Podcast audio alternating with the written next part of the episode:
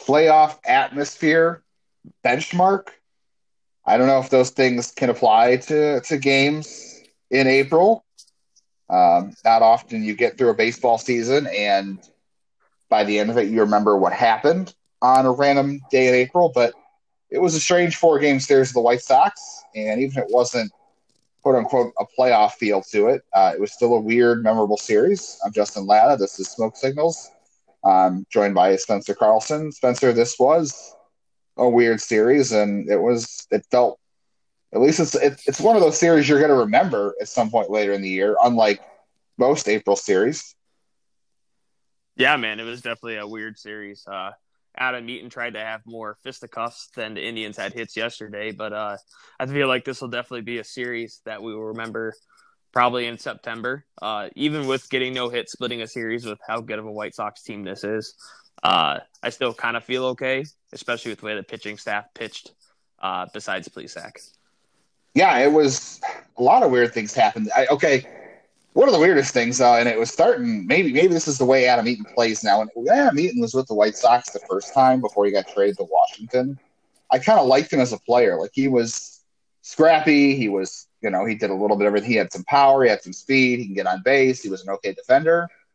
And maybe he does this on purpose. But now I feel like he's a player that just tries to get under your skin. Like he he leaned into pitches. I think he had hit by three pitches this series and two in one game where he literally just leaned right into it. Like he not not just that he did not that he didn't move. Like Brandon Guyer used to be the king of just standing there letting balls hit him. But Adam Eaton like actively like leaned over the plate and tried to get hit. And then he then he tried to fight Andres Giménez today uh, after he felt like Giménez moved his hand off the bag for whatever whatever reason. Like what a weird series for that guy. Is that just the kind of player he always was? Did I miss that? Like what a he really was kind of annoying and not in a good way. Like Whit Merrifield is annoying in a good way because he's a good player, but not not Adam yeah. Eaton. Adam Adam Eaton's just annoying because he's kind of just exactly what he is. He's very annoying. And the first thing I thought when that whole scuffle happened was, man, it is the first inning. You know that video that always says like it's 7 a.m and like people are like fighting in homeroom in high school. That's how I felt about him. Like f- that's how I like felt about him fighting in the first inning. Like, dude, we just started the game. Like you were the second hitter in the bottom of the inning. There's no reason to get all up in a rookie's face playing shortstop because he what kind of touched you a little bit. Uh yeah, he's kind of a pest, man. Uh he's been hanging over the plate. Um there was a couple other things in that series like uh, when Robo got hit in the foot, uh, Chicago was chanting the BS chant. It's like it's not BS. Like the ball. I mean, every replay shows the ball hit him in. he just stood there. Really... He just stood there. I mean, what do you? I mean, what do you? I can't be a BS call when it's the most obvious call in history of baseball. And then uh, I just saw a TikTok I posted on my Twitter. Everybody can go see. Uh, where a Chicago fan flipped out because Josh Naylor slid in the first base, slid in the first base. So I don't know what's going on in Chicago. Maybe everybody's just in a bad mood because they live in Chicago and it's cold right now. But oh boy, it was a wild series. oh boy, let's start those boys. Yeah, Adam Eaton though seems like the kind of guy that would get into the, on the get into a fight on the bus on the way to school. I feel like. Oh, for sure. Like he'd start a fight with someone on the bus, but he can yeah. get to homeroom. He just seems like that. Um, yeah, he seems like the uh, guy who got in a fight because he, he called that seat and you sat in it. or it was his seat last night, yeah. Or he yeah, got the window yeah. seat. Yeah, they split the series. It was super weird. And and to be honest, like it's 12 games. It's not a big deal. It's 12 games. Like obviously you're not going to read into any kind of samples yet. Uh, but Chicago six and seven, Cleveland seven and five as as much as they've played as you probably expected so far, like they've had some well pitched games. They've had a couple games where they've hit the long ball and that's worked out well.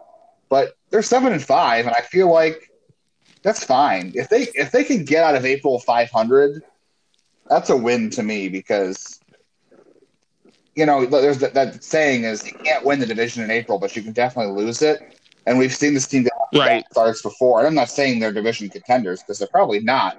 But if you want to be a team that's going to hang around it for a playoff spot all year and at least be competitive, you can't lose that. You cannot lose your season in April. And so far, uh, even through 12 games, they haven't done that, despite you know what has been some frustrating nights for sure. Right. Um, I think if they could definitely stay around the five to ten games above 500 mark, that would be awesome.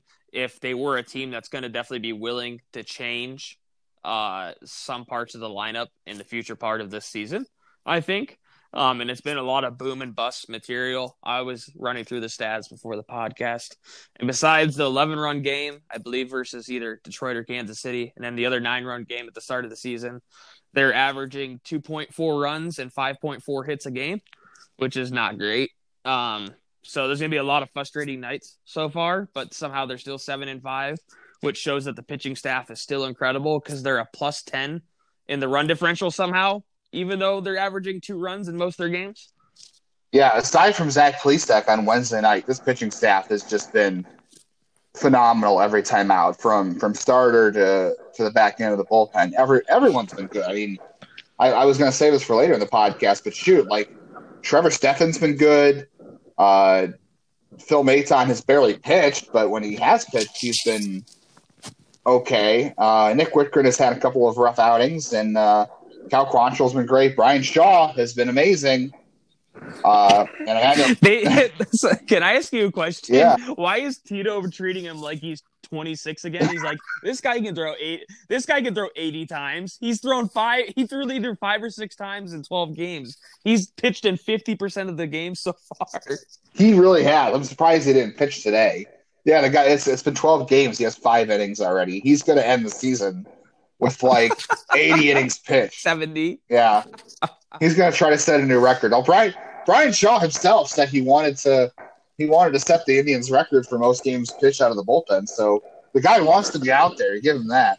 I was going to have it done by June. I know. I know. He's going to be throwing 91 in June, though, if that's the case.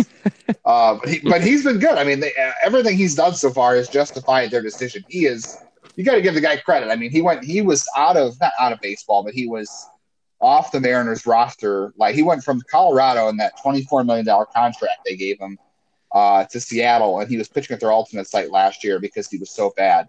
And he redid everything. He he changed his workouts, he changed his routines, he changed his delivery.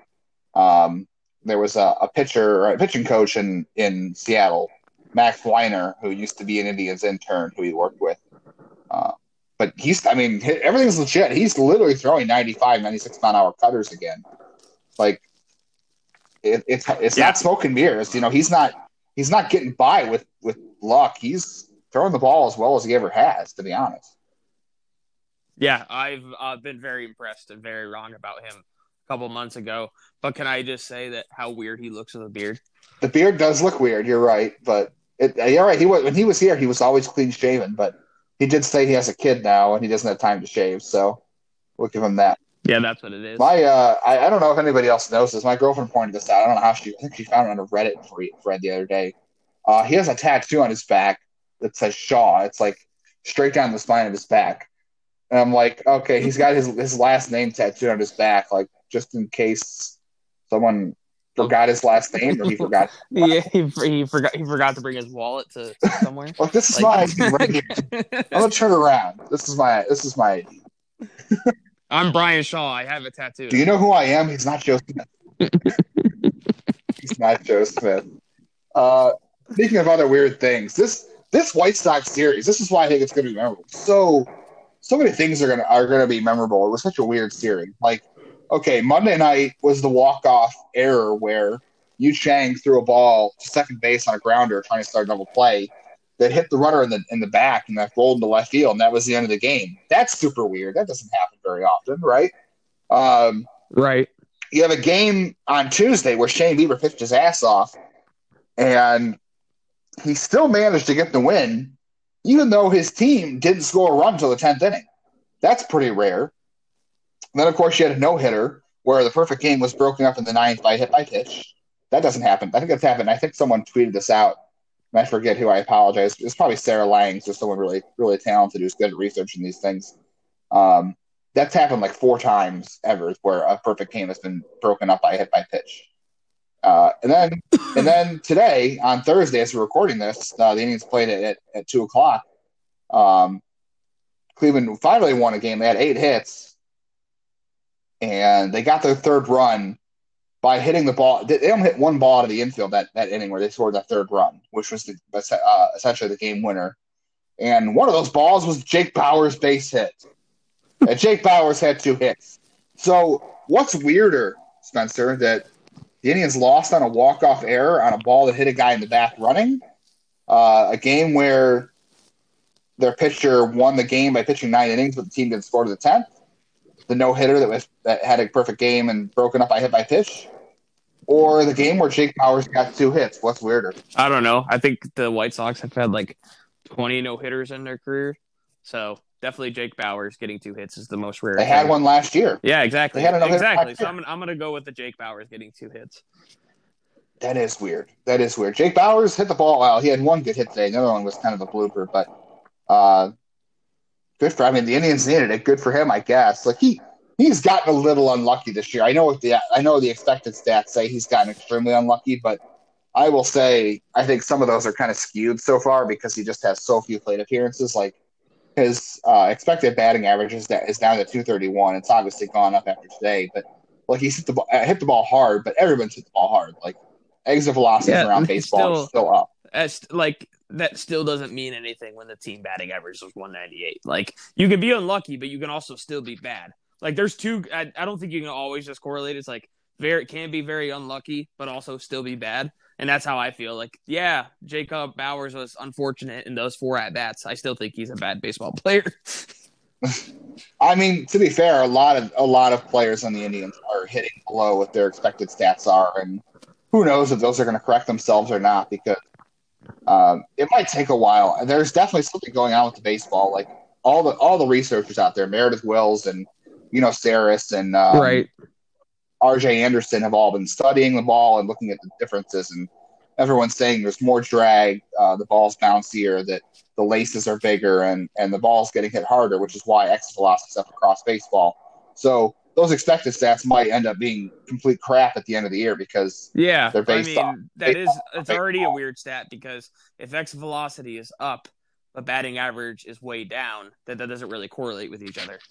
And there's a lot right, of teams. Yeah. There's a lot of teams with some very bad hitting right now, league wide. It's not just Indians. Like there's a lot of teams not hitting well. That's true. That's true. Somehow they're only 29th in offense. I think the Cubs are below them, which holy crap. Yeah, if the Cubs are hitting uh, worse than us, then man, I would need some medicine to take. They, I think, what, what did I text you the other day? They have like 42 hits through 10 games. Yeah, they have 59 now. Oh, jeez. Yeah, they're, they're, hitting up. They're hitting a buck 60. Ooh, that's bad. So, so, somewhere out there, there is an offense worse than Cleveland's. I don't know how that's possible, but two, team, uh, two teams that met in the World Series five years ago. I don't even know what their record is. I, should I go even should I even bother looking what their record is? The White Sox. I think they're only one game under 500 somehow. They're five and seven. I don't know if they played today or not. They're five and seven coming into Thursday, so that's crazy. Um, also, on, I wanted to address this real quick too because we talked about the walk off error that cost the Indians the game on Monday. Um, if you're tweeting at a first of all, if you're tweeting at any athlete, I don't care if they make a million dollars or half a million dollars or however much, you are wasting your time tweeting or messaging an athlete on any social media platform because they lost a, a game for the team. Like, of course the, the player feels bad, but why why are you saying that to them? Like, what are, what what what what is going on? Like, how bored are you? You feel like you have to tweet at a player or message a player on social media to tell them, "Hey, you cost my uh, my favorite team the game." Okay, great. I'm sure the player is is feels worse than you because they're the one actually on the team who made the bad play. Excuse me. Second of all, if you're bringing race into it, fuck you. Like, don't don't bring race into this shit. Like, there's nothing in the world that can that could be any anything could happen that you need to bring someone's race into it for anything, let alone a baseball game. Like you've really got to be messed up in the head if you're going to be messaging anybody. Like who was that Ohio State player uh, who missed a missed a shot in the tournament or something that cost Ohio State the game. Uh, EJ Dude was getting- uh, Liddell. yeah, I mean that guy was getting death threats over over that. Like, get a freaking life. If you're gonna do that to a college kid, if you're gonna be racist towards anybody over a sport or anything in general, get a life. Get get help. Like seriously, that's that's not even.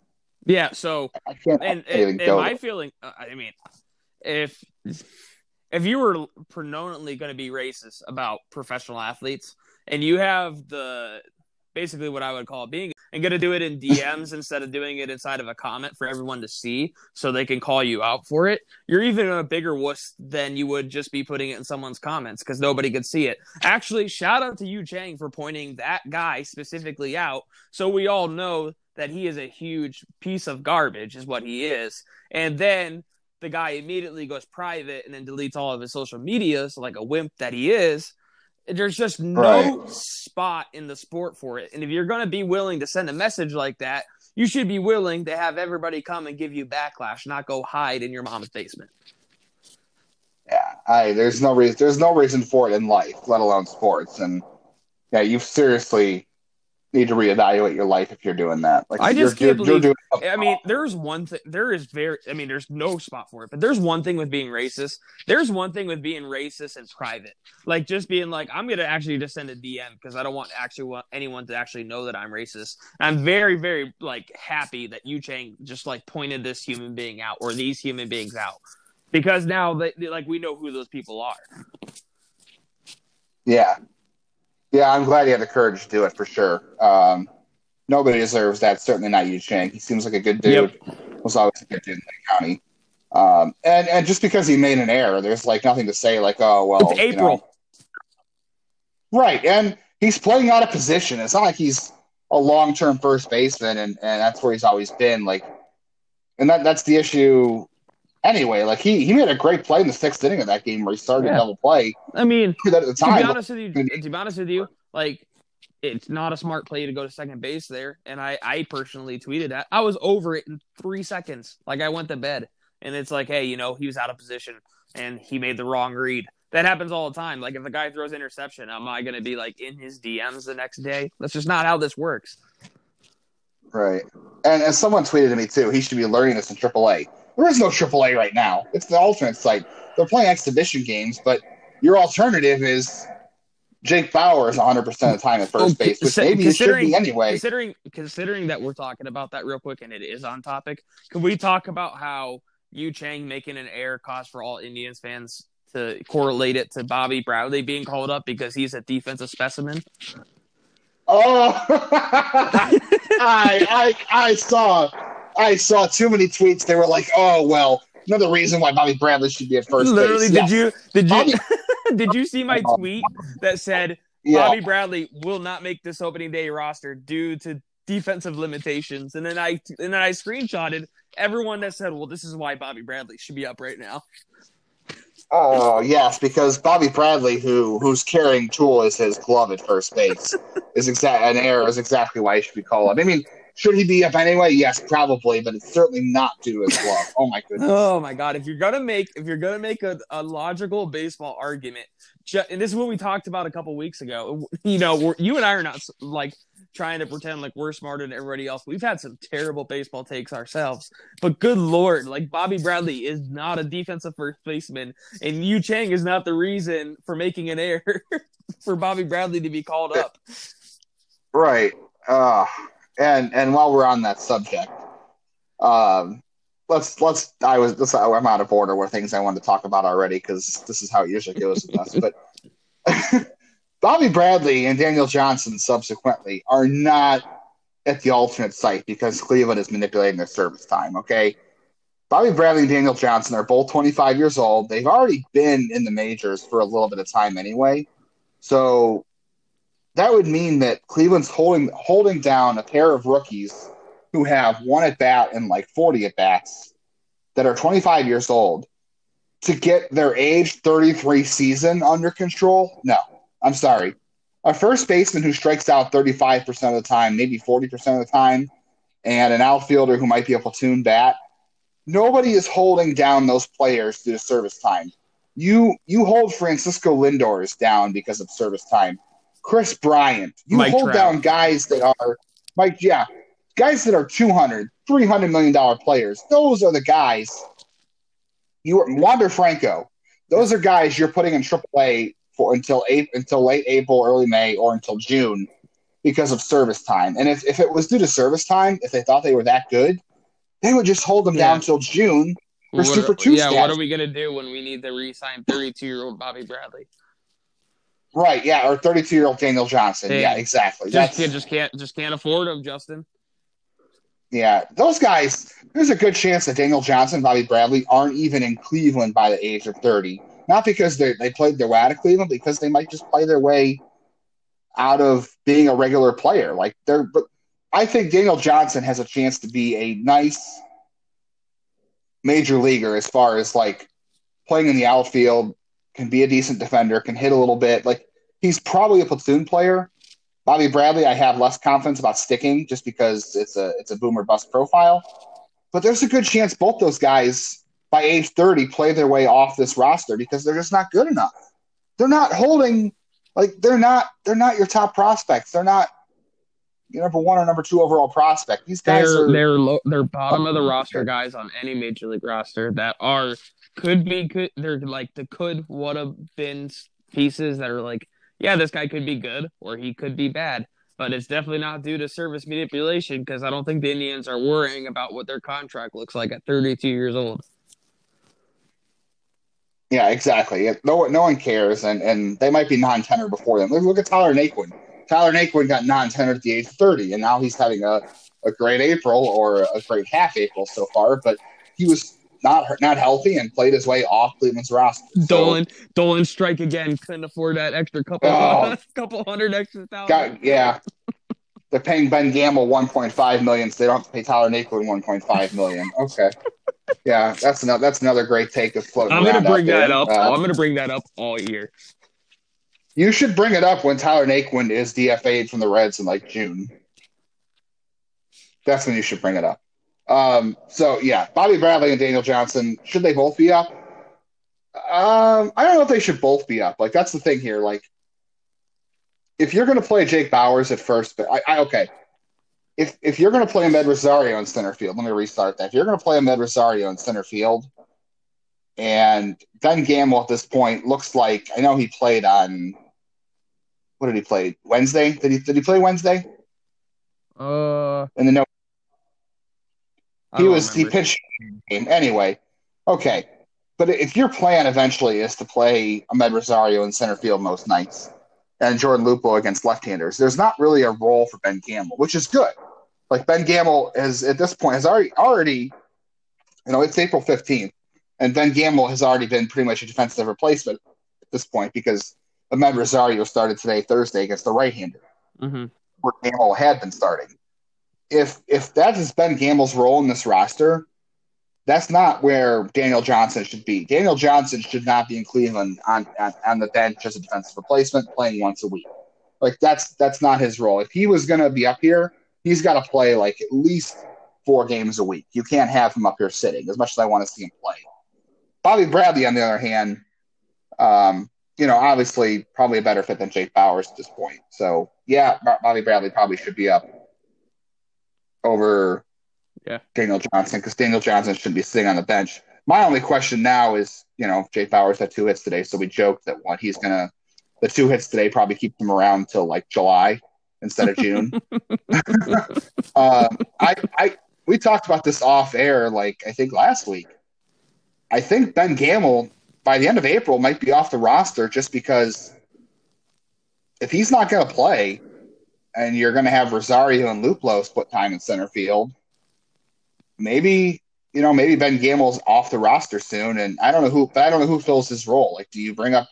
Would you rather see Bradley Zimmer as a defensive replacement and and guy who's playing twice a week than than Ben Gamel? Yeah, I mean, if you're gonna give a whole year of 86 at bats to Daniel Johnson, I'd rather just give it to Bradley Zimmer.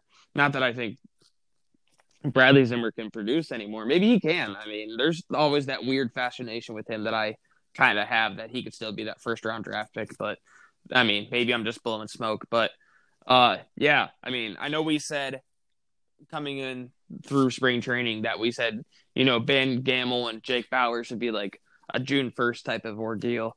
Uh, I mean, I also thought those guys would be hitting at least 200, you know, or 230, and then we'd have to make a decision there. I mean, they're barely, I mean, one's not hitting at all. One has not had a single hit, and the other one's hitting a buck.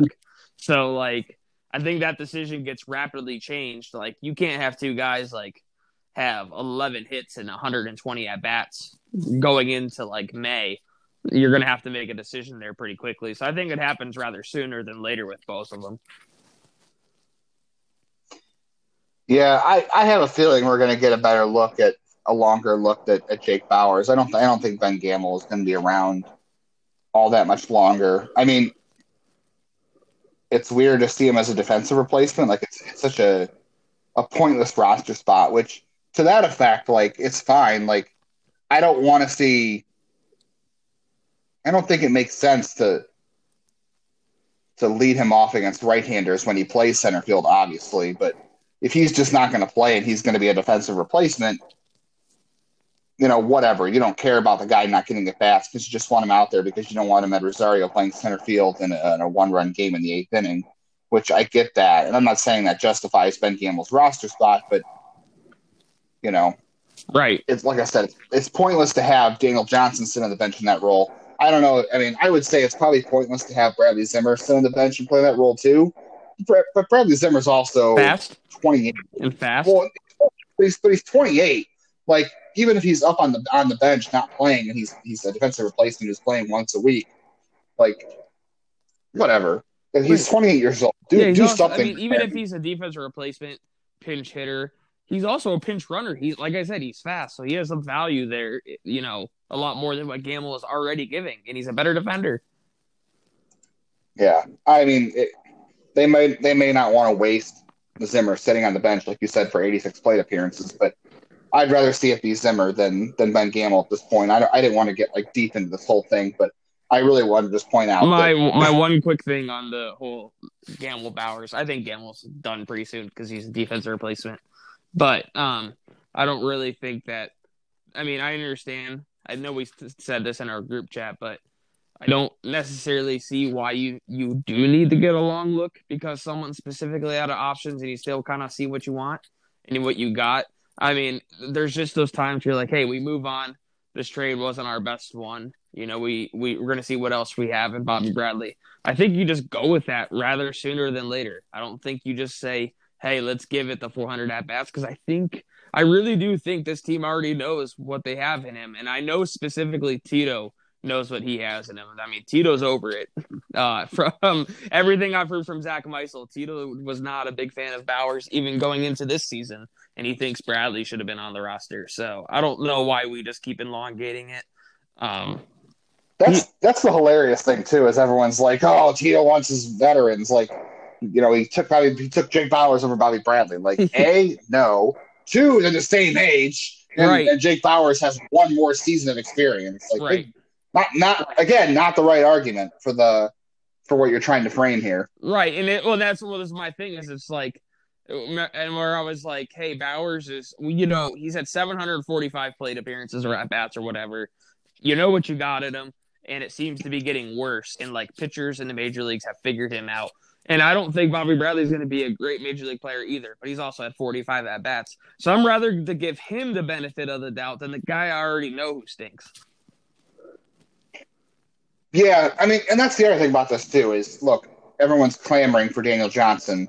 They're clamoring for Bobby Bradley. Well, as long as Josh Naylor's in right field, there's no room for for uh, for Daniel Johnson. Like, if you want to platoon, if you want to platoon Rosario and Johnson in center field, I'm all for it. But Jordan Luplow is still on this team, and I know people. I don't. I don't understand this either. I see this on Twitter. There's a lot of Jordan Luplow hate out there. Why? Makes no sense. Why do people hate? I don't get it. Like people are like, oh, I want an everyday starting center fielder. Like, great, I want Grady Sizemore back too. But the way the team is currently constructed, Jordan Luplow is a, is a fine option. Like Jordan Luplow I mean, is the fourth best hitter against left-handed pitching in all of Major League Baseball in the last four seasons. Like every right. team, I'm telling you right now, every team, if the Indians were to get rid of Jordan Luplow, wants Jordan Luplow. I'm telling you that. Like he's the fourth best hitter against left-handed pitching. He destroys it. So if he were to get off, yeah, like like like every the Mets have a good outfield. Yeah, but the Mets would platoon him with like you know Dominic Smith or Brandon Nimmo. Like even teams with good outfields would still have Jordan Luplow as their fourth outfielder Yep. because he hammers lefties. Yep. Like there's a lot. There's not a lot of teams out there that would that would put him in the minors. Like, is he an everyday starter for anybody? No, probably not. But I'm guaranteeing if the Indians got rid of him, he'd be on another team tomorrow. Which is I don't understand. Right. Like, yeah, it'd Yeah. be great to it'd be great to have Michael Conforto or, or or Mike Trout, but like. If you don't have that option, if you don't have someone that those good, are the same. Those are the same guys when Jordan Luplow is batting in the two hole in front of Trout on a platoon and he hits a homer. It's like, wow, can't believe we got rid of that guy. No, you're you're specifically the one who wanted to get rid of him. That's exactly what it is. You're right, exactly. So I, I just don't understand the Jordan Luplow hate. But my point was, if you have Luplow, if you have Rosario, and you have Naylor in right field, there's no room for Daniel Johnson anyway. Um, and like I said, as long as Naylor's in right, but even if they were to make room for Daniel Johnson, they were to make room for if they were to call Bobby Bradley and get rid of Jake Bauers, the season's not saved. It's not like tomorrow they're going to start averaging six runs a game. Like two rookies, I, I, I understand the point is maybe they're both better options. Like, yes, if you're going to do a strict platoon of, of Rosario and and Luplow in or Rosario and Daniel Johnson in center field and Bobby Bradley at first, yes, both those guys have more upside than the guys they're replacing. But the season's not safe. The offense isn't magically going to go out there and be one of the best in baseball. Like the offense is probably going to be just as bad. You're just hoping by the end of the year you feel like you have an answer on whether or not those two guys are part of the future or they're not. Right. That's all you're really looking at. So right. people would think that all of a sudden, I, I, I feel like that's the, and maybe correct me if I'm wrong. Maybe maybe I'm reading too much into this because it's Twitter and Twitter drives everybody crazy. Um, but I I really get the sense some people feel like the offense is a, is suddenly going to get better because those two are in the lineup. Am I wrong? Does it feel that way? Uh, yeah, they might think that. I mean, we've had people who I know are- you saying in general. uh there's even predominant people who I won't name names who, you know, when like Oscar Mercado was hitting better, they're like, oh, this team is saved. He's going to have a five war. I don't necessarily know if they actually do believe that. If they do believe that, they're insane. But I think I'm more of, I want to get a look of someone who I haven't seen yet to see if they have potential more than the basically the guys who I think are not good and never will be good. That's where I'm at. And then like Twitter, I don't know what they think personally. I, I think they think that every rookie who has potential down in the minors will end up showing it up in the majors, but don't realize that they actually do have their flaws, which is the reason that they're not called up in the first place. Right. Like,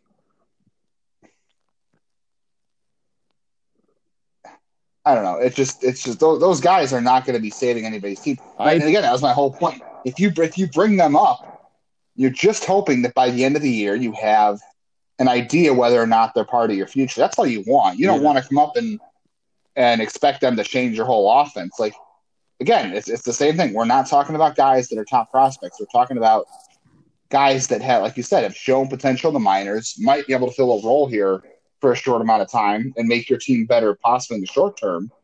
But we're not talking about season changing things here. We're not talking about an offense that's going to all of a sudden compete for a division title. Like this team is going to struggle offensively with Jake Bauers and Ben Gamel, and they're going to struggle offensively with Daniel Johnson and Bobby Bradley. Yeah, It's we just- also need to It's just about we also need to as a podcast to learn to not get ourselves both stressed out of people who tweet about baseball who don't use advanced stats at all. Like they're like, oh, I don't even I don't even believe in that garbage. I just look at RBI and batting average. And just like, all right, man, cool, that's great. Or I think that spring training stats matter. Yeah. uh oh, don't bring that up. God, he hit he hit two Oh. home runs. He brought hit two home runs off the kid that was in algebra last year. Yep, definitely gonna make the team because of that.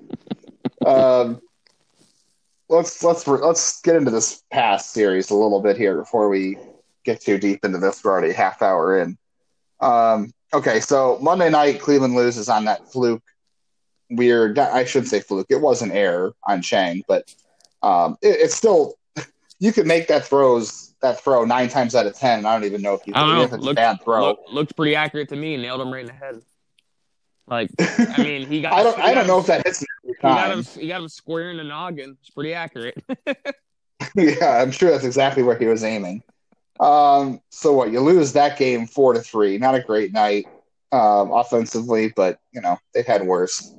Then you have the no hitter. Or I'm sorry, you have Bieber on went on Tuesday, who unbelievable, unbelievable night. He got 20 swinging strikes on on Tuesday night. 20 swinging strikes. His, Uh, he threw what 46 knuckle curves. That's his insane. curveball uh, on that night was just insane.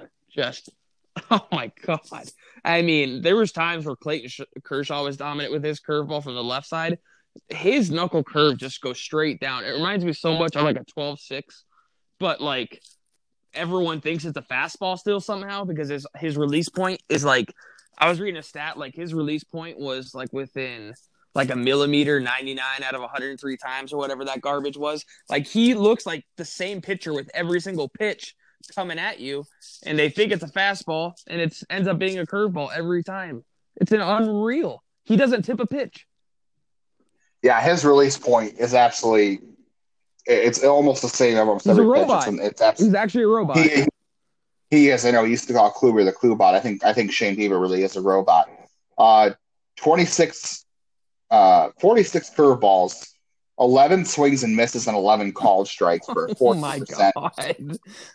strike rate. And and then the fun thing about that was is uh, in the first three innings. Remember, Shane Bieber didn't have a strikeout. Uh, he he got the first. He got the first uh, eight guys out in a row in the game, and it wasn't until the ninth guy he got out. Or the, I'm sorry, it wasn't the first eight because he had a lot of hit in between then. But um, the first eight batters he retired were not on the strikeout. The ninth guy, the ninth guy he retired to end the third inning was his first strikeout. And then he struck out the next three in a row after that, and the guy winds up with eleven. So he goes the first three innings with one strikeout. Then he goes the next six with ten. Uh, I mean, the guy is on on human. he is unhuman. I mean, he, he's probably just getting his arm warm up. I don't know. Maybe he got the vaccine shot like I did, and my arm felt numb, so he's warming it up a little bit. But by the fourth inning, I mean, it, it was one of those moments where you knew he was throwing a pitch up there, and like the White Sox hitters knew they couldn't touch it like the entire time. Uh, I actually, unironically enough, thought that was more impressive than the no hitter, but I'm also biased. So, uh, you know, Shane Bieber didn't hit anybody in that game. So, uh, or, you know, have a couple exit velocities of 110 off of him. But that's nor here or there. But it was just unreal how good his curveball was that night. Shane Bieber is just so fun because he's such an adaptable pitcher. Like, you know, last year he he introduced a cutter. Like he had a cut fastball last year um, that ended up being a, a pretty solid pitch for him. He said it was keep people off his fastball. Uh, he's thrown one this year, one cut fastball. He came in his, his knuckle curve was like one of the best pitches in baseball by uh, whiff whiff rate last year. Like teams could not hit his breaking ball. He threw it all the time. And then in this offseason, he said he wanted to work on his slider again. His slider was kind of his primary pitch in the minors as far as secondaries go, and it was his best pitch in 2018 as a rookie. And he said he wanted to kind of reincorporate that and get back to having a good slider. In his first two starts, this slider was great. He was leaning on it heavily, and he wasn't as leaning on his curveball. And then I think after the third inning, when he got his first strikeout, he and Roberto Perez noticed that the White Sox hitters just could not lay off his breaking ball, and they and they just kept swinging at it. And mm-hmm. it Did was he, on, did he and- didn't didn't he throw seven in a row at one point for like five swings and misses? I swear I saw that Yeah. tweet. He threw. Yeah, he, that was for me. He that was for me. Thanks for reading. Uh, yeah, he threw seven in a row. He threw like five. I think he threw all three to Yoan Moncada one at bat, and I think Moncada swung and missed all three. Like he knew it was coming. He knew it was coming, and he just couldn't do anything with it. Like Oh that my was- god!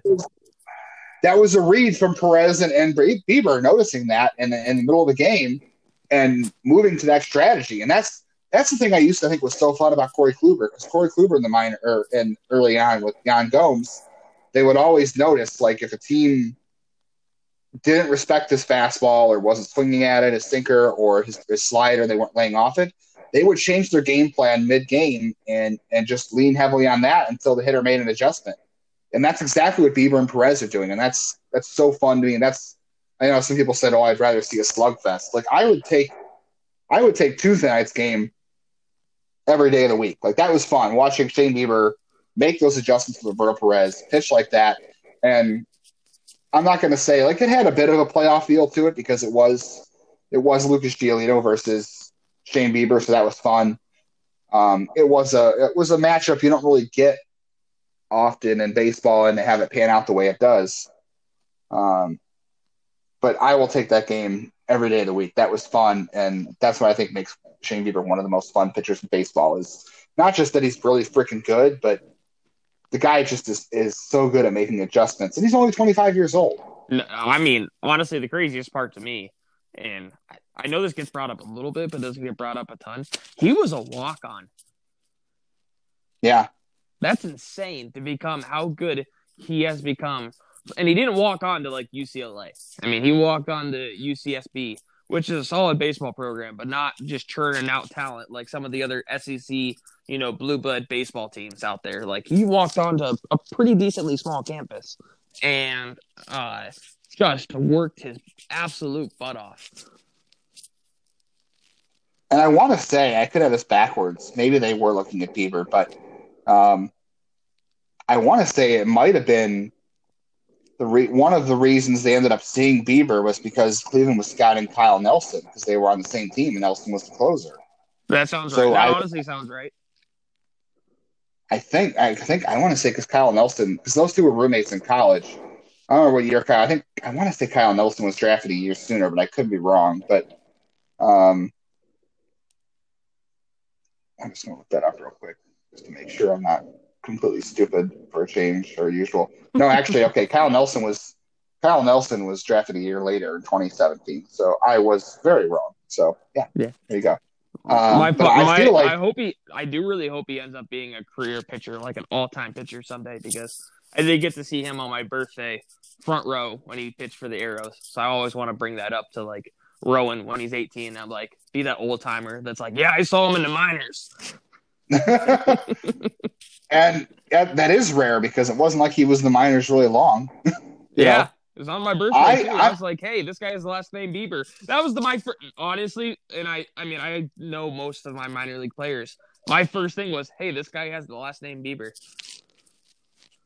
And yeah, no, nobody had any idea at that time how good he was going to be. I don't, I don't think I mean, I thought Shane Bieber was going to be good when he came up. Like I, I tweeted in 2018, I thought he was going to make his debut, and some people are like, "Well, that doesn't make any sense. Why is he coming up?" And I'm like, "Because he's ready."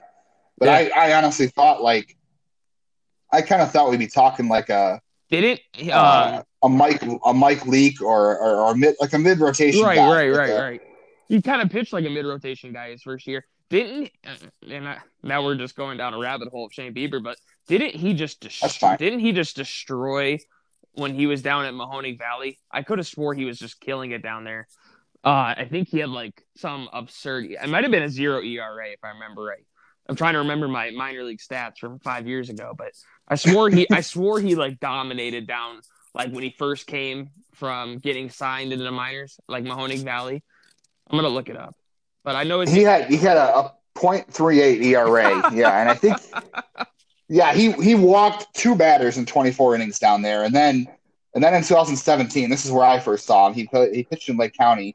He started five games in Lake County and had 31 strikeouts and one walk, and he was promoted to to Lynchburg after that, where he threw 90 innings, and he had four walks and 90 innings in 2017 at, at Lynchburg High A. He had four walks in 90 innings. It's just absurd. Four.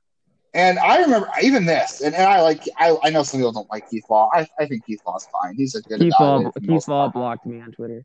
I know, so you probably didn't see this, but um, I remember when he came up, Keith Law, and, and, and he's even he's admitted to this, so it's not like he's hiding from it. Like his tweet um, when the Bieber got called up, he's like, not to throw cold water on, on, on everything here, but I really don't see this guy as anything more than a, a fifth, sixth starter. Like he just is a command guy that, that might be good enough to be a fifth starter. And he's admitted since he was totally wrong on that multiple times, so he's not hiding from it. But I just thought it was funny when he was he was never high on his prospect list because he always said Bieber was just a, yeah. a command artist that that wouldn't ascend above a fifth starter. That yeah, just tells you I mean, how far Bieber has come. I think Keith Law is one of the smartest guys that comes to prospects of all time. Just his early Twitter days, he used to hide his bad takes, but really be exponentially showing off his good takes all the time. He's like, "Well, I told you so" with his good takes, but he would hide away from his bad takes. It's good to see that he's changed, but I respect. I do still, even if he hasn't blocked me and he hates me, uh, I do respect his. I do respect his opinion a lot. I think he knows prospects with the best of them, and I read his stuff every year, even if he thinks I don't. Uh, I'm always watching Keith, but uh, somebody somebody tweeted Keith Law to unblock Spencer. Let's start the campaign. I'll, I'll, tweet at him. I I think I I think I I think I subtweeted him in like 2009 because he was hating on Carlos Santana or something, or 2011, something like that, and him and I went back and forth in in the direct messages, and I apologized. And uh, I don't know, maybe he just doesn't like me. He blocked me, but that's okay. We all have that one person that's blocked us, uh, or we've blocked them. Oh, uh, I've had I've had multiple. I, am I'm blocked by totally multiple from Cleveland. Yeah, that's that's fine. Uh, um. no radio stations coming calling to you anytime soon. Yeah, no, same here. Multiple of them too. Uh, especially not Brown, not Browns writers. Well, um, we, we know you and your your Browns writing days are over. Yeah, I'm pretty sure that's that's yeah. I'm not going to get back into that. Um, okay, I, I wanted to get to this. That was a fun, fun little dig into uh, Shane Bieber, and, and I wanted to say that for last. I didn't want to end on a bad note, but we want to end on a bad note. Um, I, and, and I'm surprised by this. Maybe maybe I should give people a little more credit. And again, Twitter's not real life, but um, you know, I, I'm on Twitter a lot, for better or for worse. So I kind of try to gauge what's going on and how people are feeling based off that. I will say I, I don't feel like a lot of people really maybe and maybe it's just people I follow because that's why I follow them I don't feel like a lot of people stewed on no hitter as much as I thought they would. Because like you and I were talking through text the other day, and I was like, "Who cares if they got no hit? Like that's the stat line is not what matters." Is I mean, yeah, Carlos Rodon, by the way, was absolutely freaking great. Like there's a good chance, as good as he was, he might have no hit multiple teams that night. The guy was throwing 99 in the ninth inning. He was on one. Right. So let's not let's. I, mean, I know Cleveland's offense is bad let's not take away from how good Carlos Rodon was. That guy pitched his ass off, and he's also a great story. You know, coming back from the shoulder problems and Tommy John and being uh, non-tendered this offseason. And I even saw a story where other teams wanted to sign him as a reliever. He refused to sign them with them because he said he wasn't a reliever, and the White Sox are the only team that were going was going to give him a chance to start again. Um, but the no hitter for Cleveland, I don't think it really matters. Like they could have very easily um, gotten one or two hits and still looked just it still looked just as bad at the end of the night. Like the no hitter to me says more about how good Carlos Rodon was than how bad Cleveland's offense was because a we knew they were going to be a bad offense and b getting one or two hits and taking away the no hitter doesn't change that. Like I in the long run it's it's it's you know one of those things like you said in the series it's memorable. It's going to be great for Carlos Rodon to look back on, but if we look back and Cleveland got one hit in that game I don't think we're going to be looking back in April and being like, wow, remember that game they got one hit in? Wow, their offense was at least they didn't get no hit. Like, still pretty bad. Doesn't make a difference. yeah, I mean, it like you and I had said before we started podcasting. If they had two hits and their team batting average went up from like 198 to like 199, it really doesn't change that. It's still a very bad offense. Right, like in, in the long run, like I said, the no the no hitter is more of a footnote for uh, for a highlight for Carlos Rodon than it is a low light for Cleveland no because one, they could have easily just gotten. No one ever remembers the team that got no hit, anyways. They just remember the pitcher, so that's a good that's a good part of it. That's true, and, and I'll, I'll say this: I've never actually watched a no hitter live. Like I remember, I've I've I've tuned into games where guys were finishing off a no hitter, like Joe Musgrove was throwing a no hitter last week. I caught like the last two outs. Um, Clayton Kershaw threw his like what five years ago, and I caught the last inning of that one with Vin Scully. That was classic, just because it was Vin Scully and Clayton Kershaw. Um, like I, I don't remember watching Ervin Santana's no hitter against Cleveland. I forget how many years ago that was. 2012. Like I didn't. I don't remember anything about that. I watched. I just I know watched, it happened. I watched and, that one, but the, that one was even a weird no hitter because like well, who was that? He had like four walks. I was yeah, no, he had more. I think he had five or six walks. I'm not even kidding. I think he had five walks. Who was that? Yeah, I mean, was he that was- Edwin Jackson? No, that was Ervin Santana. Ervin Santana. I'm looking at Yeah, it was, he was with the Angels at the time. But like I, I I've never watched a no hitter start to finish, so that was kind of cool. Like from just from being able to watch that, and the guy was pure filth. Like he, like I said, he probably would have hit no hit a lot of offenses Right. um, that night. And the Cubs, you know, the Cubs are bad. He could have no hit the Cubs and the Pirates. Like maybe he doesn't no hit like the I don't know the Angels or the Astros or the White Sox, but you know his own team. But um, guy was still really good. So yeah, I, I just don't think like and and like I said in the long run that really ends up being a big deal for Cleveland because whether they got zero hits or one hit, like they're still The Indians. the offense is still this? bad. How about this one? The Ervin Santana no hitter. oh man, They had more. They had more runs than hits. They had a run.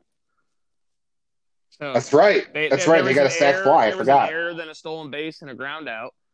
Uh, so if the, the game before, the game before, he went four innings and gave up six runs on eight hits, walking three, and he walked five in the no hitter. So yeah, it wasn't the best no hitter of all time. He had one run on an error, and he walked five batters. I think he had like 130 pitches. I can't find the pitch count right now, but yeah, it wasn't that great of a no. And you want to know what? That that's a bad one because, like you said, Ervin Santana wasn't really great to start before. I didn't realize this, but Carlos Rodon's first start of the year against the Mariners, who don't have a great lineup, it's okay. Um, he went five innings, struck out like nine, and I think he gave two hits. The guy's pitched 14 innings and allowed two hits all year. Right. So, guy's off to a great start. Yeah. I'm not. I'm not which, which is cool, which is which is great, and I I mean, if he's gonna have that continued success because he was the number three overall pick, good for him. He's also stunk the last two years. Yeah, he's been hurt and he's just gone the wrong direction. So he, he's obviously healthy and obviously he's changed something because this guy was throwing 92, 93 like two years ago or three years ago, and he was throwing 99 in the ninth inning the other night. So something has changed. And, He's and, got that Justin Verlander doctor from the Houston Astros.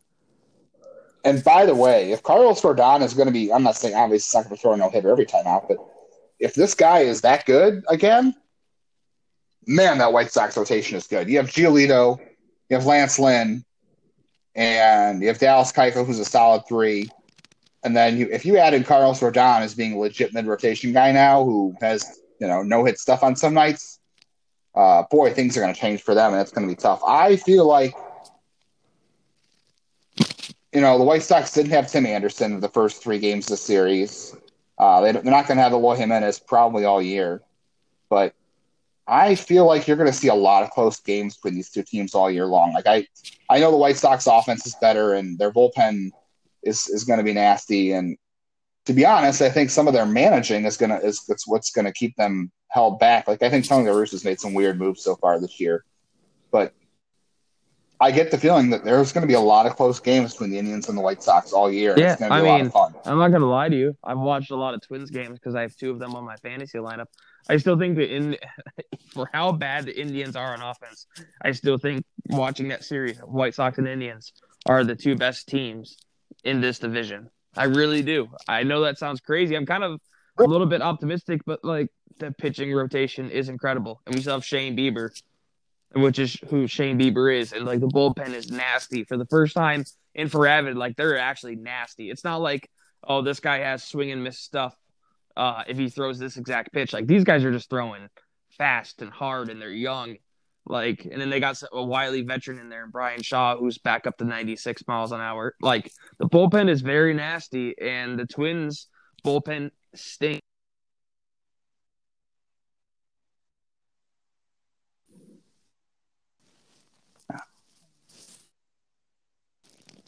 Yeah, their their pitching overall just kind of scares the crap out of me. Like Michael Pineda is Right. supposed to be their like third best starter, right? That's where that's where I'm like at. Like, Uh, they they've been off to you, I don't know what's look record. at like the White Sox and all their pitchers that they have, their bullpen's also nasty, even though they had some struggles early on. And the Indian starter rotation is nasty and have really good bullpen. Name the third best pitcher on the Twins roster. Yeah, like just randomly name the Third best? pitcher. I mean, you have Jose Berrios is obviously on that list. Kenta Maeda, Trevor Yeah. Trevor May, and then no Trevor May's gone. Um, shoot, who is there? I don't even know who's in their bullpen. Sergio Romo's not even there. I mean, he wasn't good anyway, but God, who's in their bullpen? Okay, Taylor Taylor Yeah, Rogers is, is- pretty oh, darn good. Taylor Rogers, Um, and he is good. I'm not going to say he's not good, but if he's your third best pitcher compared to what the White Sox and the Indians have, you just don't have the pitching to compete. Like, and they don't, and they don't have the same. They don't have Yeah, the same lineup that they had. It's still good. Nelson Cruz is still hitting bombs and helping my fantasy team. He's also 42 and can't play defense. Yeah, Byron Buxton seems to have kind of finally put some things together, and uh, they've got. He's always hurt, and they just got Josh Donaldson back, who hurt himself the first game of the year. So who knows how that's going to go? Yeah, I think you're right. I I I, I picked Twins to win the division, but I'm kind of I'm already kind of regretting that because I kind of thought they had more depth than the White Sox, but.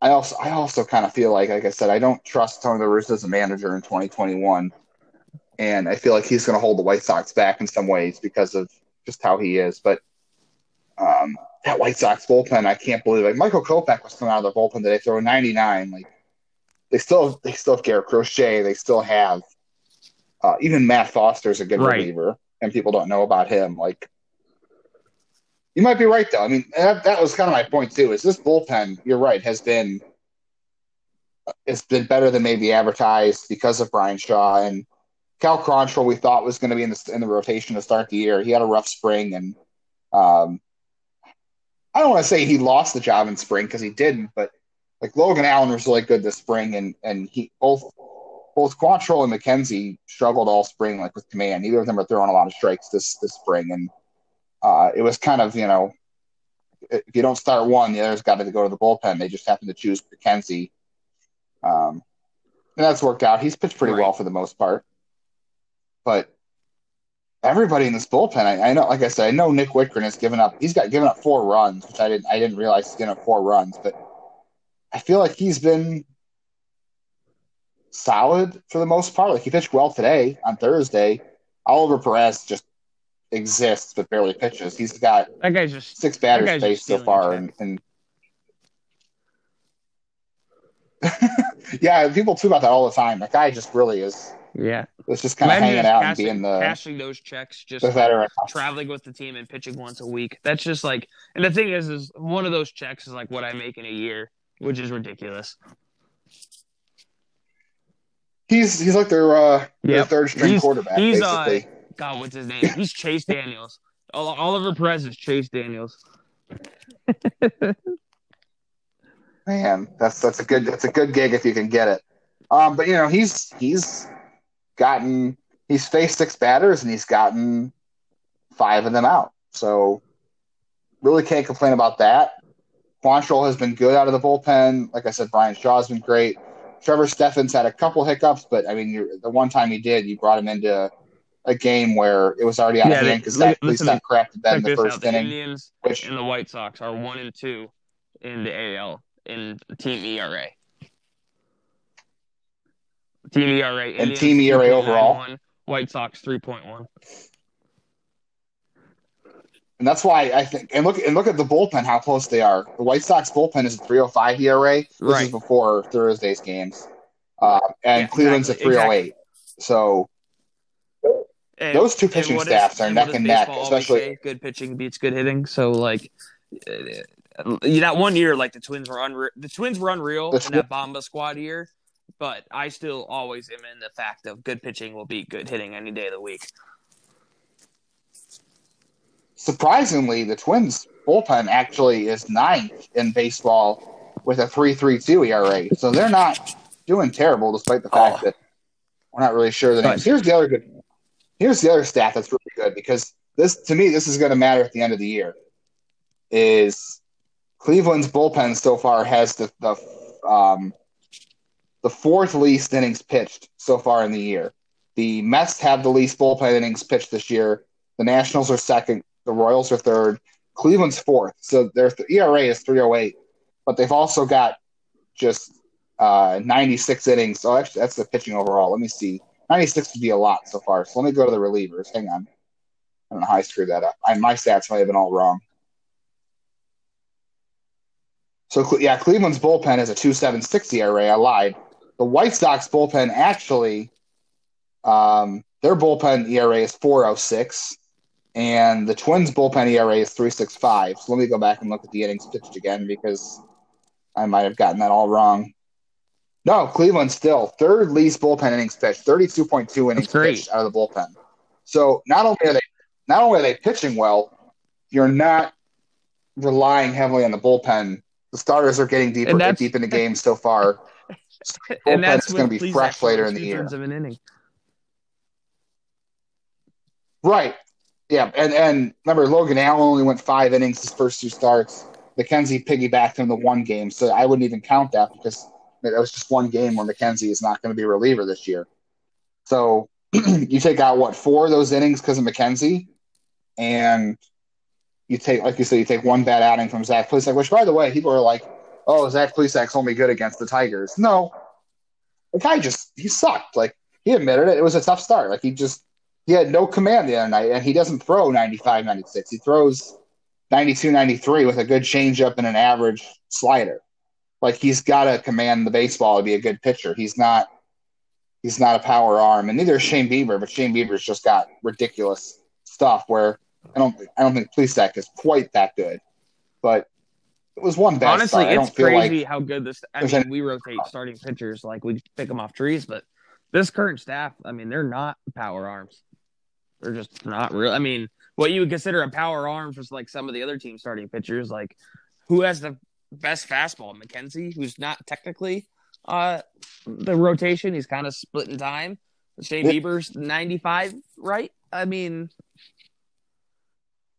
He's averaging yeah, 93. I mean, who's the power arm on the on the team?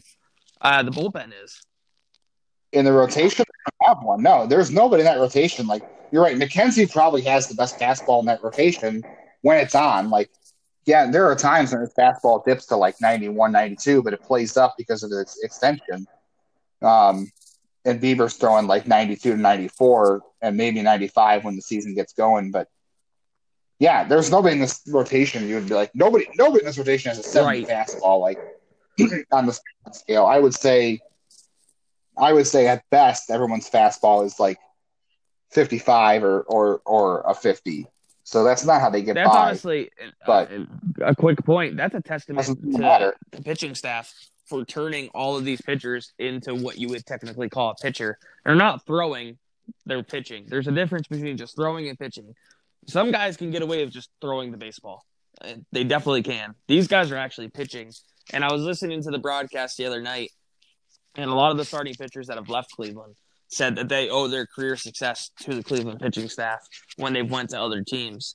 So, I mean, I think it's a revolving door. As long as they keep that same staff, you're just going to continue to see got, them get the best out of starting pitchers who might have not have had that career success with other teams. Like, would have Logan Allen had a good or a decent career as a starting pitcher if he didn't get traded to Cleveland? Like, let's say he gets traded to like Milwaukee, would he have that same, you know, hypothetical success he might have in Cleveland if he got traded to a team that just kind of threw him out there and said, "Well, show us what you got, kid."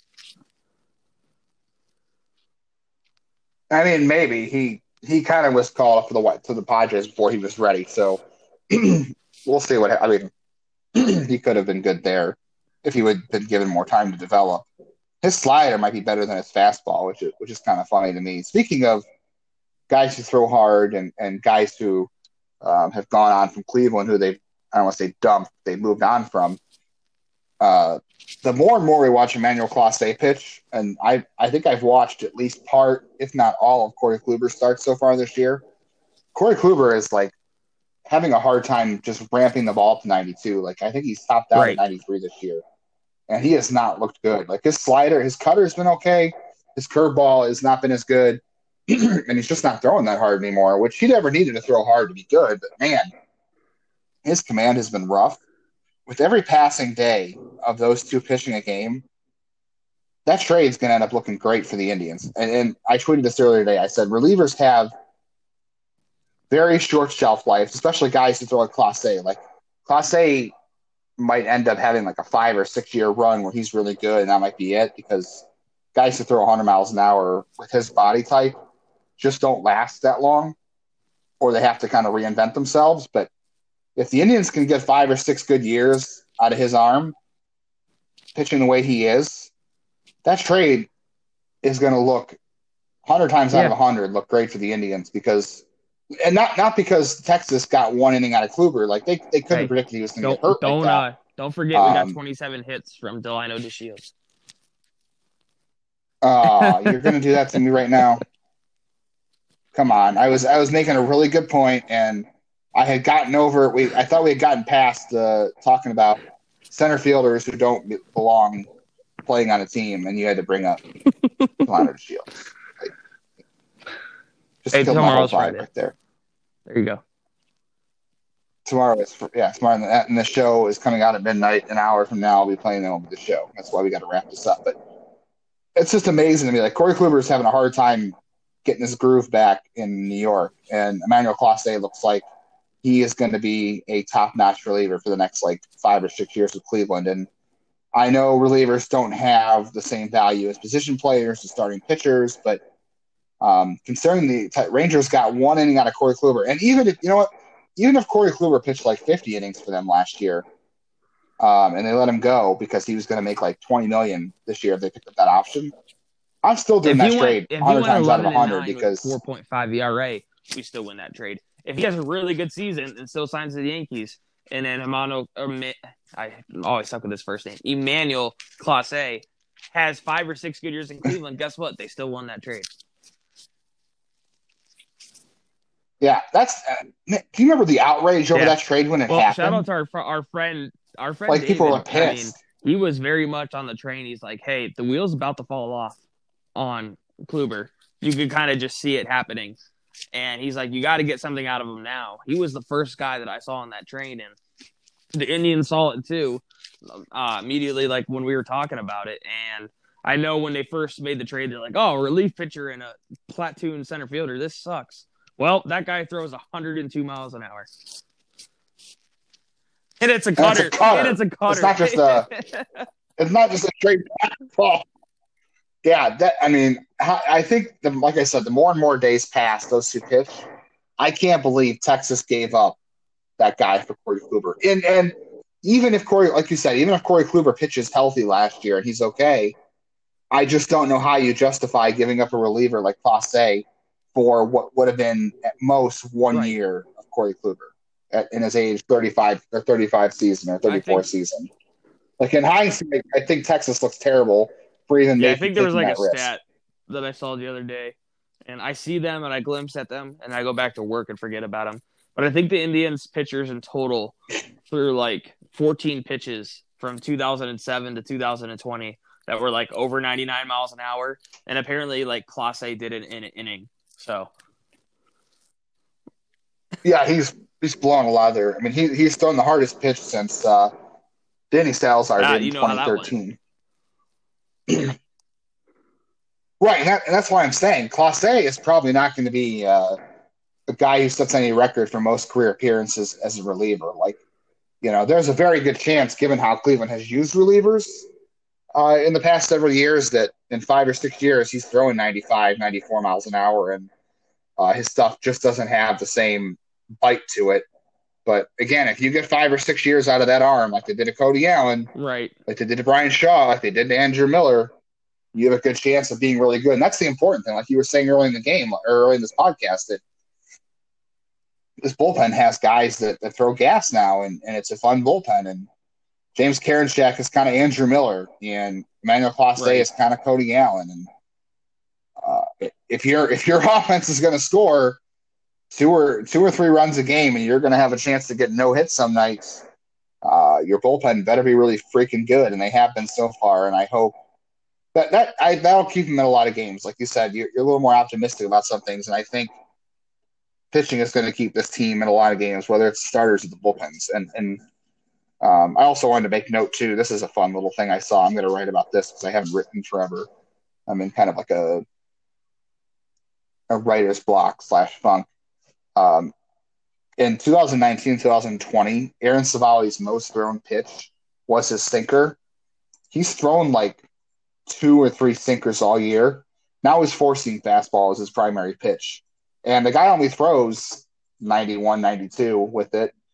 Um, but it's been one of his better pitches this year, and he's totally kind of revamped like the way he attacks hitters, and um, at least from his from his fastball, he's totally ditched his most used pitch the last two years for a different fastball that he doesn't even throw hard, and it works. And that's just again to me, it's more fun. Like he kind of like I know you're gonna hate this, but he kind of reminds me of a better version He's of Josh Tomlin. version of Josh Tomlin. Josh Tomlin throws 83 miles an hour. I was, I mean, congrats. I mean, Josh Tomlin is the ultimate. I, I was just going to say He's still the pitching. Ultimate pitcher. He doesn't throw because he can't throw. Like he actually physically can't throw. He is a pitcher, and that's not me like making a slight. He just he can't. Like he's just he's a old, he's a very much a Jamie Moyer right-handed type, but he can locate. He can. But he can locate. Is but he a pitcher like- pitches. Fields was a pitcher. Is he a pitcher Yeah, like Justin Justin Fields Fields, is get- Justin Fields is a third round draft pick at this point, apparently. But uh, that's a that's a that's a rant for another day. Because he, Um, since we were talking about slow pitchers and we were just talking about it a second ago, I wanted to bring up: Does anybody rem- remember that random 2019 Danny Salazar start? oh yeah, Yeah. the last one of his career. Like I he, I I follow Salazar on Instagram. I think he's. I don't know if he's like if he became a personal trainer or what he, what he's doing. I feel like he's training to try to come back because I think he's only like he might be 31 years old. Let Another point about Danny Salazar is. that I want to give him I can credit get for, because I'm not trying to bash him here. People who listen to this, who are mostly Twitter people, need to realize before the injury how good Danny Salazar actually was. Like that guy was a very good pitcher. I think that get I Yeah, he made the All Star team in 20, yeah, 2016 and or 2015. People forget after the injury, like, oh man, remember Danny Salazar? It's like the uh, Mark Prior thing. It turns into a joke, and people forget that these guys before injury, which is, you know, you can't stop. Were in, were in, Grady Sizemore. Grady, Grady Sizemore. Struck out too much in a leadoff position, but he looked pretty and everyone loved him. No, Grady. You, just made the same point about Danny Salazar that I make about Grady Sizemore that he was really damn I good mean, before the injury. I also agree that Grady Sizemore is a good baseball player. I also don't pretend like if he would have stayed healthy, he's a Hall of Famer because he would strike out 175 times in the leadoff position. He would have been a Oh, of Famer. I I'm not not gonna. I'm, not, I'm gonna die on, I've that- had this on that argument hill. with my dad, rest in peace, that Grady Sizemore is a good, not great player, and we've now I think that been might have been the most heated debate my father and I ever had. So I could do a good 45 minute emergency pod telling you how you're wrong, but I won't. I was gonna do that podcast last year during the pandemic, and I didn't get around to it. But I still, I could still do it. Maybe around the All Star break. we'll you and I just year. don't become fr- we're not friends Um, anymore. but you're right, each other. because we're the, the the Grady Sizemore wars. We the Bryan Shaw wars are over because we have the um, we have the Ben Gamel and the Jake Bauers and Bobby Bradley wars. Um, we can have the Grady Sizemore had- wars if we this guy to. but- played. yeah, Danny Salazar had 145 strikeouts This and guy played 103 ten innings in years and had 2007. 27 WAR. Are you kidding me? Hall of Famer, my ass. 2.7 a year. What? Okay. Anyway, you I'm not can't gonna get, get you fired. You're get not gonna- fired. we do this you're not gonna get podcast me worked up for that one. I'm not gonna. Uh, it's 11:15 at night. We got to wrap this stuff, so I'm not gonna. I'm not gonna get deep into that. Um, Indians play in Cincinnati this weekend. I cannot wait to see Tyler Naquin hit like three home runs this weekend. Everybody, everybody freak out about Tyler Naquin being gone and act like he's not going to be this year's version of um, Derek yeah, that's Dietrich. exactly what he's going to be. And I, And, and I no no hate on Tyler Naquin. Like I'm like the guy. Okay, before the ACL injury in 2019, he was having a really solid year. Like when he was healthy in Cleveland, he was a, a nice player. Like him and him and, and Jordan Luplow were a solid platoon in right field. Like you could get by offensively with like average to above average production some years that they were both doing really well. The guy was hurt a lot, and the guy had zero approach at the plate. Like he swung at everything. He couldn't hit a high fastball. Um, if you go and look at zo- zones for this year, I have to go look at his home runs because he has what five home runs. Let me tell you right now, Spencer, where his home runs have come from. Okay, um, three of his five home runs, Spencer, came on a low, a Yeah, change it, up wasn't, low. it wasn't low. a fastball. I'll tell you Uh, the other, yeah, the other one was a sinker that he hit in Cincinnati that would have been a home run at like three other ballparks, and the other one was on a cutter. You're telling me it wasn't a an hour. four seam So- 96 high? Right. Yeah. For whatever reason, he is the, the National League has not found his weakness that has been in his game for years, and maybe they will. I know. I, I saw an article the other day that, that talked about the adjustments he has made to his stance, that it's allowing him to um, have better Does that, posture does that involve him getting helped. quicker hands? I, I don't know what it is, but I, it, you know? At least it's it's an adjustment that Cleveland never made with him, and it's it's a problem for Cleveland because they didn't help Giovanny Urshela make any adjustments when he was here. Well, So if he goes out and has success, then yeah, you're, it's going to look like wow. Well, yeah, absolutely. coaching well, staff well, can't help guys make adjustments. say that I don't think Tyler Naquin's going to have sustained success in Cincinnati. I do kind of tend to agree with that. For how much success the Indians coaching staff has with pitching, they have that role. They have it's the exact opposite with It's hitting. the opposite. Um, and I know David had brought that up in our group chat, and he brings up a good point. I mean, there are hitters who end up being better hitters or having better talent leaving here than hitting here, and there's not a lot of adjustments made at all. No, I agree 100. percent Like that, that is a problem with Cleveland, but I don't think that what No. Tyler Naquin is doing, like he's hitting the ball hard and he's having a lot of success early on. Like it's not like he's getting lucky. I won't say he's getting lucky because everything he's hit the ball well suggests he should be doing what he's doing. Um, but scouting reports definitely suggest in the past that there's a better way to pitch him than National League pitchers have been pitching him. And um, well, shoot, here you go. Here's your here's your stat. Uh, breaking balls so far this year. Tyler Naquin has no hits in seven at bats against and uh, 20, 27 breaking balls he's seen this year. He has zero hits. Uh, he's seen 93 fastballs and he's hitting 278 with a 667 slug against them. So as soon as see he can't hit breaking balls, you're going to see more of those. So every time I've seen him strike out, there was, and they pitched him the same way. They ran fastballs high, and they threw, they spiked the curveball in the dirt, and he couldn't lay off of it. So once they figure that out, he will be the same hitter he Right. probably was before. Unless he's, I mean, unless he has redone everything. Maybe he's got more patient, has quicker hands, but I don't see it. Like he's thirty something years, or is he just thirty? He's just thirty years older. Yeah, He's just 30. Or he'll be 30. yeah, he'll be 30 later um, this I year. I see that say. adjustment coming now. I mean, he's probably been the same baseball player for 15 years. No. So, um, No, I mean, like I said, he's he's made an adjustment with his stance, and that might help him. But no, he just has not. And, and what he's facing this weekend? It's it's Logan Allen, it's Triston McKenzie, and it's Shane Bieber. All three of those guys have at least one above average breaking ball. Um, and and I have a weird. I Bieber have has weird two. You don't think that Cleveland's going to load up on breaking ball? Four off Bieber with three Ks, but some weird three run home run.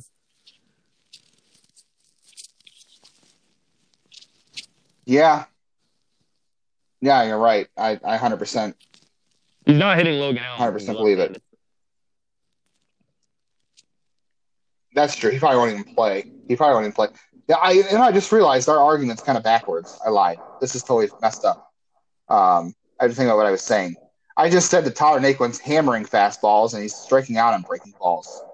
Um, us- usually it's the other way. Usually he hammers breaking balls and he struggles on fastballs. Sample size. Um, so That's all it is. maybe, yeah, I don't know. I just realized It's their still- whole like, was backwards. It's not. so it this does not change the case at all. He uh, gets blown away by ha- high fastballs. He he actually gets blown away by like 91 if it's high because he can't he can't keep his bat off of it. And then breaking balls in the dirt. You can go watch his whole Cleveland career. He struck out enough and didn't have that high of a walk rate that he couldn't lay off those pitches. I don't see how that's going to change in Cincinnati. Maybe he's getting more barrels on the ball and the exit velocity is a little bit better, but I don't see the numbers going up drastically after like 400 at bats. I mean, if he goes like 270, 10 home runs, 50 RBIs, I mean, good for him. Could Cleveland use that? Yes, but I mean, we had enough. We had we had enough. We had enough of him in Cleveland uh, it's kind of the, like the whole with you know people that we don't want to see anymore right now. We we got our we got our share of Naquin when he was healthy and when he wasn't healthy. Right. He's got so on pitches that are 92 miles an hour and above, he has one, two, three, four strikeouts, uh, a home Three run, a double, and a single. So Very very very Yeah. on on on, on yeah, we'll see. I, I Cleveland's going to have the plan of attack, so they're they're going to know what to do with them. But you're right. I'm sure he'll have one game where he hits really well, and everyone gets pissed off on Twitter, really stupidly. Um, I even read something the other day that suggested that there was no way Naquin even made their roster if Shogo Akiyama didn't get hurt. He didn't. He didn't So do well. that's He didn't do he well in spring training. he was okay. Uh, I'm I'm really not excited to watch Logan Allen. McK- I'm really not excited to watch Triston McKenzie pitch because like Triston McKenzie already we have to worry about injuries because of his body type as a pitcher. Now he's going to He's gonna, hit. he's gonna go. He's gonna go yard at 100. Uh, I- I wet. I and I especially don't want to see Shane Bieber hit because Jesus I'm Christ, driving. if I'm he gets driving hurt swinging the bat. Cincinnati and fighting. Yeah, I really don't want to watch anybody hit. I, I really hope the Indians just say go up there and bunt or don't swing. Like But man, shout out bother. to uh, no point. the MLB's uh, rule changes. Oh wait, those didn't happen, and we don't have a universal DH. You know what? I like the Atlantic League is introducing this thing where they're doing. I don't like the they're moving the mound back a, a, a, a foot, which I kind of hate, but or half a foot. But they're doing it where you get the DH as long as the starter's in the game, and you lose the DH when you pull the starter. I'm okay with that because then you can pinch in for the relievers throughout the game. Don't, That's fine. Still, I, I'd rather I- have that I than have no I mean, DH I at would all. rather that than anything else. Just don't make it complicated. Just do it. Just be like, hey, we did a universal DH. Hey, just realize you're a pitcher and you should have hit better in high school. Like, what do you want me to tell you?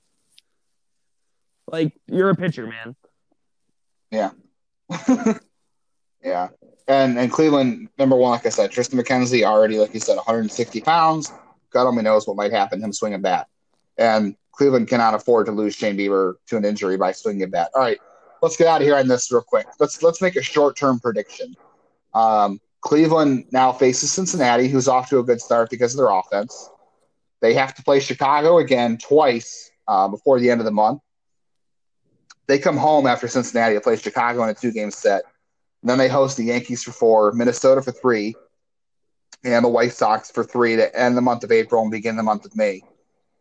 Uh, short term prediction Do the Indians make it out of April with a Yes. 500 or better record? Okay. I agree. I think Only they will be at least 500 by the end of the month. for some odd reason. Hey, the Yankees had a hard time beating. Was it the Orioles? I forget who they were playing did? the other day. Was it the Orioles? Yeah, they- they- I think the- no, I think the Orioles swept them last week. Yeah, the, the the Blue Blue Jays Jays. swept them. So maybe they're not as good. Uh, we'll see what happens with the White Sox and Twins and the, the Reds this weekend. Um, that's it for us. It's already been a long one. Thanks for listening. If you got this far, um, should have done this earlier, but uh, you know, as usual, follow Spencer on Twitter at s carlson29. Follow me at jail underscore baseball. Follow official underscore RBI for all updates. Uh, we'll have some more writing up soon. I promise. Minor league baseball starts up next month. We're going to have full coverage from Akron, from Columbus, from Lake County, uh, from Arizona at some point. Uh, we'll get some Indians writing back up again soon. Uh, it's been kind of slow to start the year. That's mostly my fault, but um, please continue to check out the site. We will have more up soon. Spencer, thanks for doing this with me. We will hit everybody up next week with another episode. that was long.